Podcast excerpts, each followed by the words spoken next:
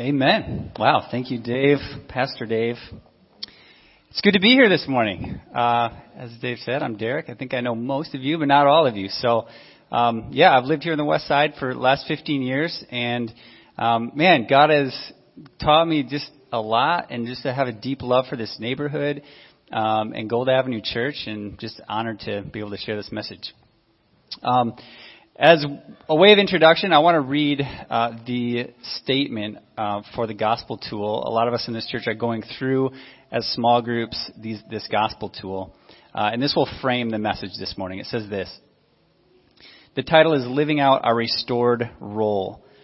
Prayer is always to be partnered with godly action, positively impacting the cities and nations in which God calls us to live by caring for the poor, feeding the hungry, standing against injustice and oppression, and representing Jesus, who is restoring all things. I want to, um, before we jump into our text this morning, just start with some context.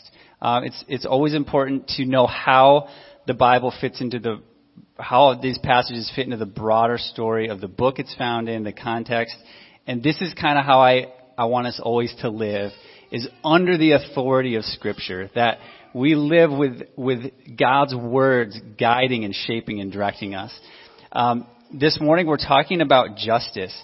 And there are so many competing ideas today about justice, about what a just society looks like. And so it couldn't be more important, I believe, than to really start here and have a biblical foundation for what is biblical justice. So, a little context. Throughout the book of Isaiah, which is the book we're in this morning, God is speaking to his people, specifically Israel and Israel's leaders, about the coming judgment under the oppressive Assyrian and Babylonian empires. So, we know that Israel is in the context of political and social exile They've been stripped of their nationhood. They've been removed from their homes, and they are under the oppression of these um, oppressive empires. So this sets the stage for Isaiah. Like many of the prophets, Isaiah is pronouncing judgment on Israel for their sin and is proclaiming a message of hope if they respond with humility, repentance, and obedience. He calls Israel out for their sins and promises that one day God's covenant with Israel will be fulfilled. They will have a new king, a spirit filled servant king, and God's people will fulfill their role to be restorers, to be a blessing to all nations. That was the promise given to Abraham. That's the promise that Isaiah is tapping into here.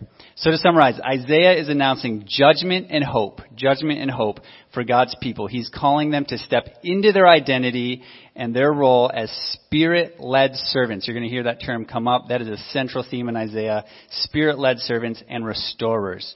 Restoration, another key theme in the book of Isaiah. So in Isaiah 58, God is making a specific and stark contrast between these spirit-empowered servants and the wicked. I'm going to give you the main point of this passage, and then we're going to unpack that a little bit before we get into the text. So the main point is this, of this text, Isaiah 58, is that the defining attribute of God's people is not doing religious activity, but doing justice and righteousness. Now, before we go any further, I want to unpack these two words, justice and righteousness. So, this will be fun. Um, who wants to learn some Hebrew? All right. Um, here we go. Um, just a caveat. I don't speak Hebrew, but I rely on scholars that do. And you don't need to know Hebrew to read and understand the Bible, but there are times where it's really helpful um, to know what the original context was um, so that it brings a deeper and truer sense to what the Bible's talking about. This is one of those times. So, justice and righteousness. Start with justice. The Hebrew word often translated justice is mishpat. Turn to your neighbor and say mishpat. mishpat. That was very good. That was first time. That was awesome. Um, so mishpat. This word is used over 400 times in the Old Testament. This is a central theme to the Old Testament, mishpat. Um, if I ask you to define what do you think justice is today, I think we would probably answer that question one way or the other. One, we would probably think of a courtroom where a sentence is given and justice is served. Uh, we might think of a social cause as well. That might be another direction, a social cause where there's the rights of the vulnerable and poor are being defended. Mishpat is both. Mishpat is both. So when someone does something wrong, our justice system gives a sentence to make it right. They're executing justice. Um, I was just executing a little justice over here in the corner. Uh, if any of you are parents, you know we need to teach our kids there's consequences for their actions, right? We're teaching them about justice, and this is one aspect of mishpat that is important. Um, but that's not the only way that mishpat is used. Oh, this is called the fancy word is retributive justice. Say retributive. That one's harder actually than mishpat, and it's in English, so it's good. Um, and actually, uh, the primary way that mishpat is used is to describe caring for the most vulnerable in society. That is um, nine times out of ten how mishpat is used. So uh, a, a, definition would be uh, it is used to describe a code of law that protects the rights of the most vulnerable so that everyone in society is given the right to flourish. This kind of justice we can call restorative justice. Say restorative. restorative. Cool. That one's easier. Uh, restorative justice. So here's a few examples of restorative justice in Scripture. One, Israel uh, in the Old Testament was commanded to give a tithe of 10%. Some of us might give 10% of our money to the church. Um, that's kind of where, where that is found in Scripture. Well, this was an Israelite law um, that 10% of the tithe was to go to the Levites, who were the ministers of the temple. The Levites were not given any land. And if they didn't have any land, they can't farm. And if they can't farm, they can't eat and sustain themselves. So this 10% tithe was given. And in scripture, that tithe is called the priest's mishpat. It's the priest's mishpat. Another example is the gleaning laws. So when harvesting grapes, anyone here harvest grapes? I never have, but I've learned about it. Um, I've seen some vineyards uh, in Israel um, on terraced on the on a hillside. When they would harvest these grapes, the vines would be beaten, the ripe grapes would fall, and the grapes left over um, would be harvested later by the poor who didn't have their own land or their own vines. Similarly, wheat fields, they would leave the edges of their field unharvested, um, and Israel knew that that belonged to God, and God said that that belongs to the poor. And so people would leave that um, for the poor. This is referenced uh, as mishpat. Another example, um, over and over and over and over in the Old Testament, there's uh, what some scholars call the quartet of the vulnerable. And this is uh, the widow, the orphan, the immigrant, and the poor. If you read through the Old Testament, these four categories of society will come up over and over and over and over and over, and almost always connected to a command for Israel to do mishpat. So, Nine times out of ten, this is how it's used. It's used in a restorative sense, just defending the most vulnerable in society. Um, let's look at righteousness. The Hebrew word often translated righteousness is zedekah. That's a fun one. Okay, zedekah. Okay, good job. Um, when we think of the word righteousness, many of us probably think of, I know I, I think of immediately, I think of Christ's righteousness, His flawlessness, His holiness, my right standing with, with God through Christ's righteousness. And this is absolutely true and accurate to the definition of righteousness found in Scripture. However, we also tend to overlook the fact that the Bible applies the idea of righteousness more broadly than that.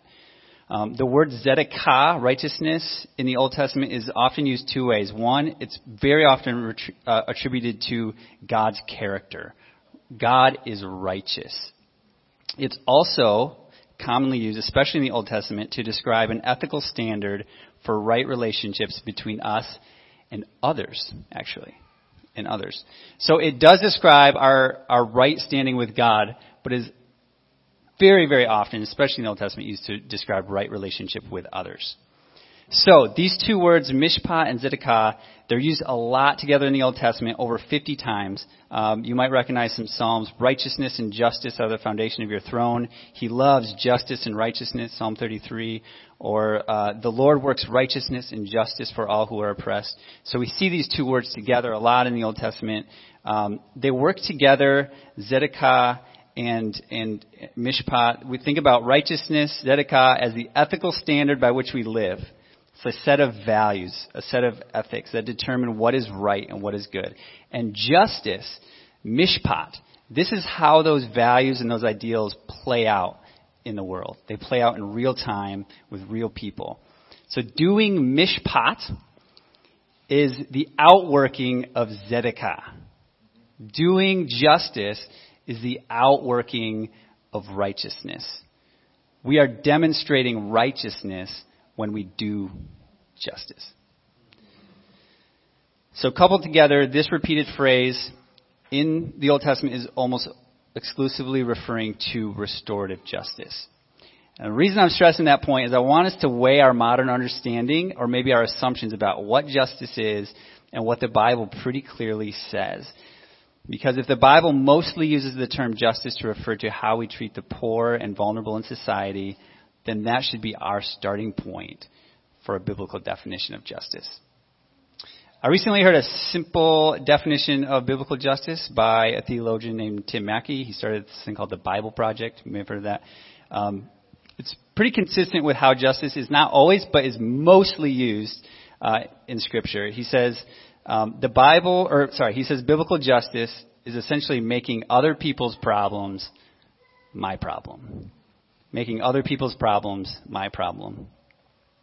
So, a slightly oversimplified, you're, you know, you're, you're knowledgeable now. That's a slightly oversimplified definition, but most of the time that works um, in how Scripture uses that word.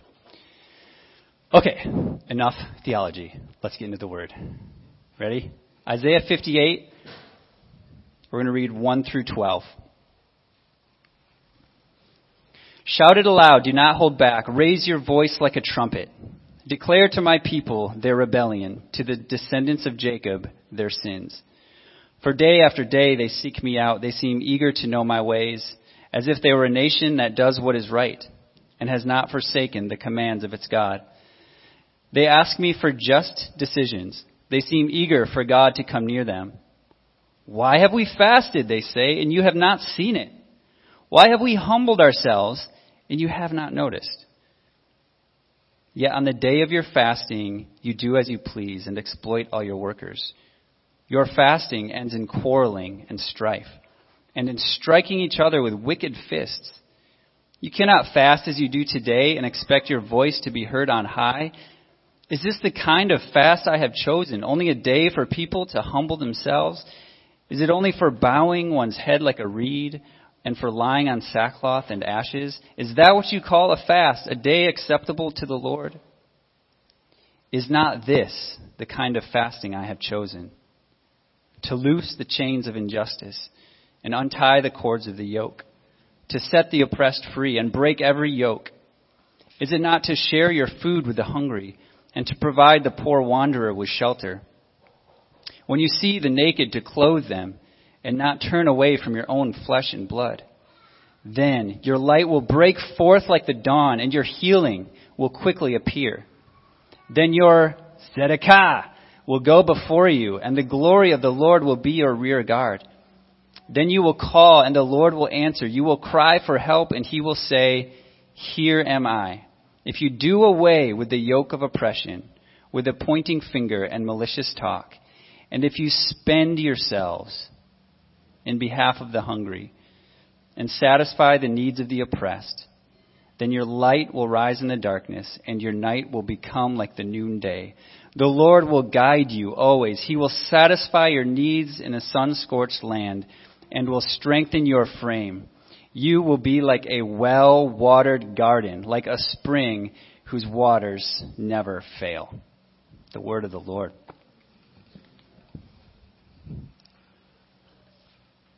So right from the start, we know uh, Israel's got a big problem.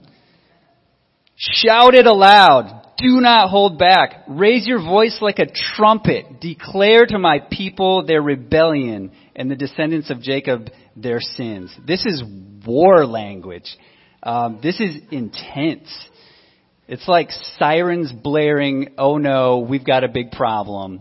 What is God going to say to his people? So we read on. For day after day, they seek me out. Wait a minute. We should be scratching our heads there for a minute. They're, they're seeking me. Wait, they're seeking me out. Actually, Israel doesn't look that bad here. He says they're seeking me out. They seem eager to know my ways. They're asking me for just decisions um, for, for righteous judgments. They're asking me for mishpat, is what that says. They're eager for God to come near them.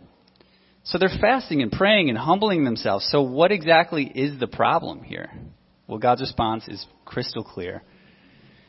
He says, On the day of your fasting, you do as you please. You exploit your workers. Your fasting ends in quarreling and strife and striking each other with wicked fists. You want your voice to be heard, says God. And here's the crux of the passage. God is confronting his people very directly. You want your voice to be heard. Loose the chains of injustice. Untie the cords of the yoke. Set the oppressed free.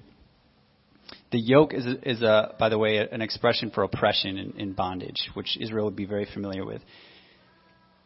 If you want your voice to be heard, share your food with the hungry. Provide the poor wanderer with shelter. When you see the naked, clothe them. Don't turn away from your own flesh and blood. Do away with the yoke of oppression, the pointing finger, the malicious talk, and spend yourselves on behalf of the needy and the oppressed. So to quickly summarize, Israel has the appearance of righteous servants, but they're forsaking the rights of the poor and the vulnerable within their community. So they're doing religion but they aren't willing to make other people's problem their problem. They've forsaken justice and righteousness. This also reminds me of Jesus' rebuke to the Pharisees and the teachers of law in chapter 11. Um, Jesus broke a religious law, a religious ritual of washing before eating, uh, and he's confronted. And he says to the Pharisees, You clean the outside of the cup and dish, but inside you are full of greed and wickedness. You foolish people, did not the one who made the outside make the inside also? But now, as for what's inside you, be generous to the poor, and everything will be clean for you.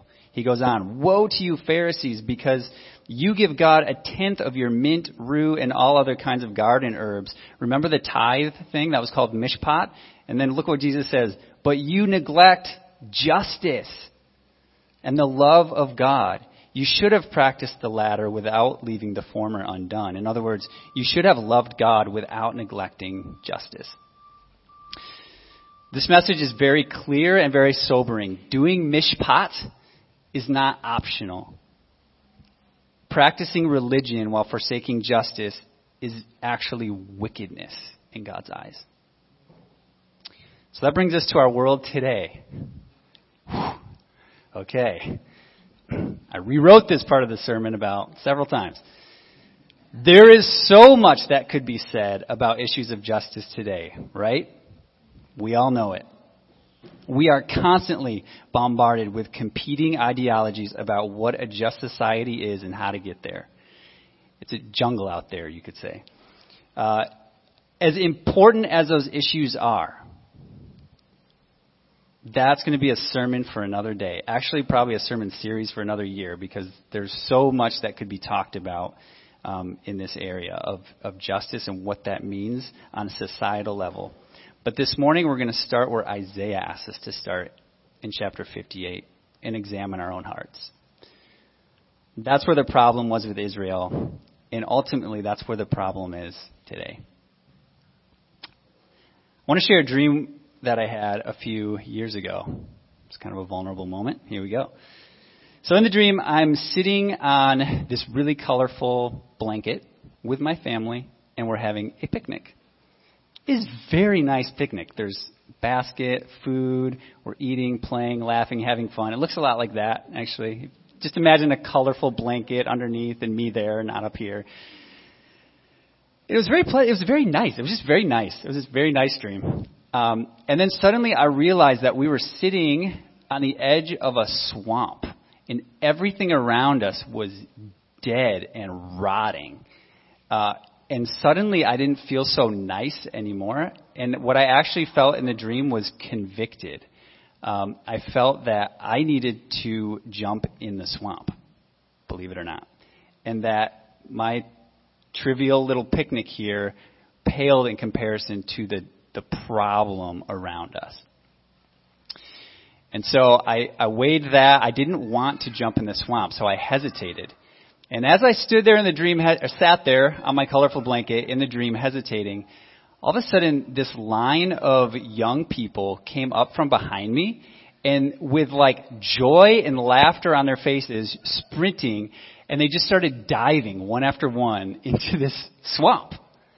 And, and I saw them and I was inspired, and in the dream, I looked around and I dove in. I share this dream because this is something that uh, God has used to remind me of why I'm here. Why I'm here on earth, why I'm here on the west side, why I am wherever God places me. Doing justice is hard. Doing justice is uncomfortable. It's really messy. It can be risky. But if my goal in life is to have a nice time with my family, doing the Christian thing, the Christian religion thing, I'm missing the point. I believe God is calling us to dive into some mucky, miry places. And I believe He's asking us to do it with laughter and joy, knowing that in doing so, we're representing the justice and righteousness, the mishpat and tzedakah of God Almighty to a broken, hurting, and dying world. Our calling is not to show up on Sunday morning, drink coffee with our friends, sing some songs, listen to an amazing sermon by Derek, and just go on with our lives. It's so much more. I do believe God is graciously but fiercely confronting us this morning. I believe that God is asking us to take inventory of our own hearts. He's been doing this to me in preparation for this sermon. So I want to actually invite us to listen to Him right now. And ask yourself, God, why am I hesitating to make other people's problems my problem?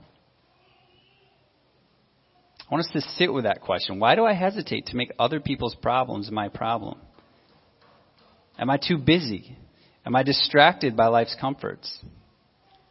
Am I chasing some worldly gain? Am I afraid of what it'll cost me? Am I afraid of what friends or family or others might think?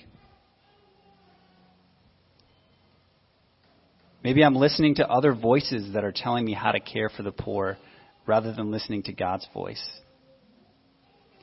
Maybe I'm just consumed by my own problems.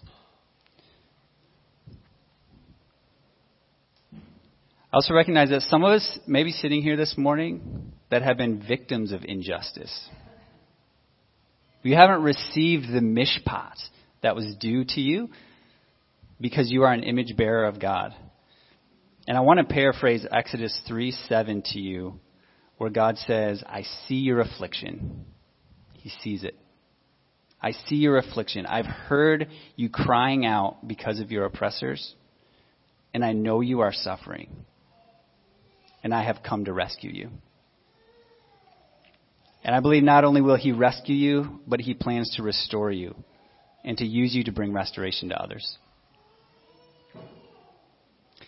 Listen to the blessings that follow when God's people do justice and live righteous lives. One, He restores their identity and their relationship with Him. Your healing shall spring up speedily. The glory of the Lord will be your rear guard. The Lord will answer your call. The Lord will guide you always. God will satisfy your needs. He will strengthen your frame. You will be like a well watered garden, a spring who never fails. God is promising restoration of identity and relationship with Him as we obey this command to do justice. He also restores their role of being a light, of being these spirit led servants, of bringing restoration to the world. He says, Your light will break forth like the dawn. Your light will rise in the darkness. Your gloom will be as the noonday. Your righteousness, your tzedakah will go before you. And he says this, you will rebuild the ancient ruins, raise up the age-old foundation, be called repairer of broken walls, restorer of streets with dwellings. And one thing to notice here is God doesn't just say, you're going to go repair some broken walls. He says, I'm going to call you restorer of broken walls. Do you feel the difference? He's speaking identity. It's not just a command, go do this. This is, this is going to define you. This is what you were created for, is to be a restorer, to be a rebuilder. So doing justice is not only a central theme to the book of Isaiah, but a central theme to the gospel and the whole Bible.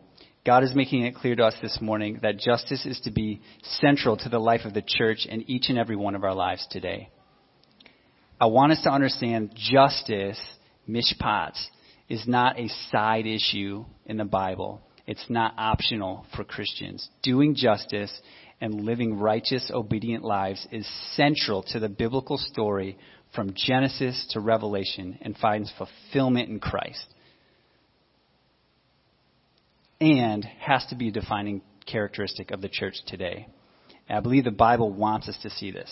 So this is kind of cool. I wish I could go more in depth, but the last 10 chapters of the book of Isaiah are written in a poetic structure called chiasm, which I'm not going to explain, but it all comes to a point in Isaiah 61. Does anybody know what Isaiah 61 is? One of my favorite passages. We named our daughter Isla, and that word is in there.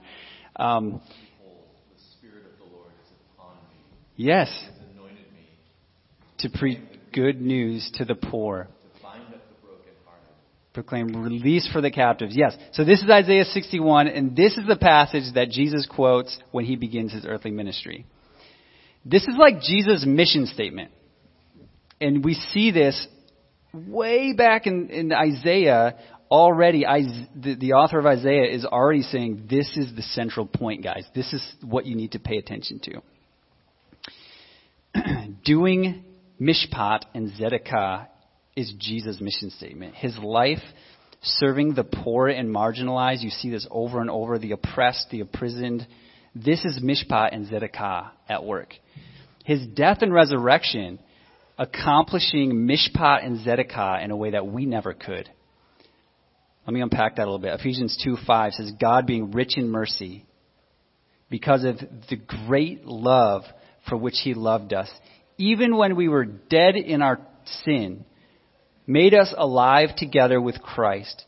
By grace you have been saved. And he raised us up with him and seated us with him in the heavenly places in Christ Jesus, so that in the coming ages he might show the immeasurable riches of his grace in kindness toward us in Christ Jesus. Jesus, rich in mercy. Jesus, rich in love. Jesus, rich in grace, Jesus, rich in kindness, meets us in our poverty. So poor, we didn't stand a chance. So poor, we were dead. And Jesus saves us. Jesus resurrects us. He restores us in our dignity and unites us with God. And for what purpose? He wants us to show the world what God is like.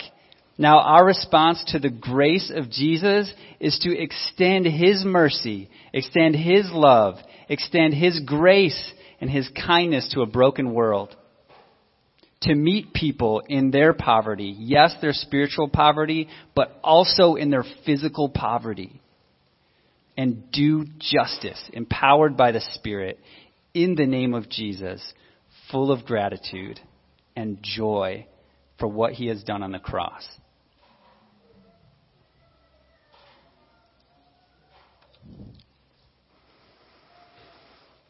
Okay, if we've learned anything this morning, I think it's that we can't ignore this thing. We can't ignore justice. So, how do we, Gold Avenue Church, move forward? There's a few things that came to mind as I was thinking and praying about what do we need to hear as a community as we are thinking about how to live this justice and righteousness out And the first step, I believe, is just simple but so profound is repentance.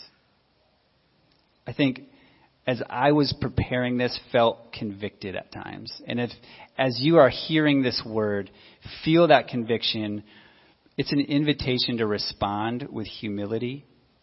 If you have been forsaking Mishpat and Zedekah, if you have hesitated to make other people's problems your problem, bring it to the Lord. Confess that to Him.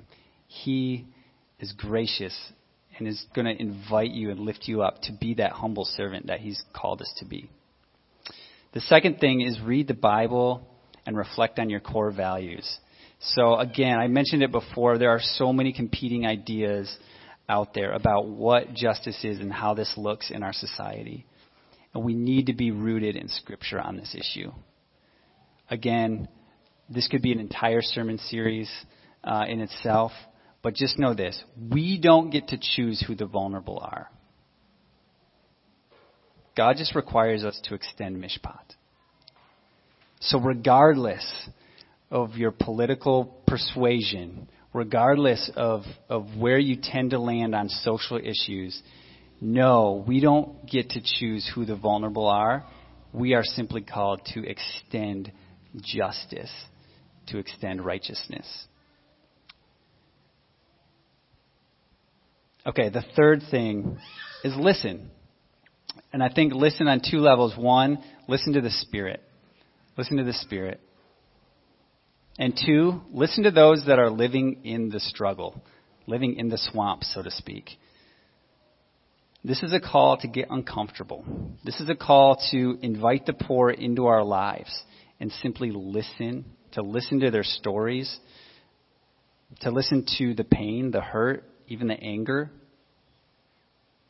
To look around and ask yourself, who are those that are marginalized in our society? Who are those who are marginalized right here in our neighborhood? Who are those who are susceptible to be taken advantage of? And I guarantee if you are willing, the Holy Spirit will guide you into those conversations. He will guide you to those people. And let's be willing to make their problems our problem and allow the Spirit to lead us in doing justice.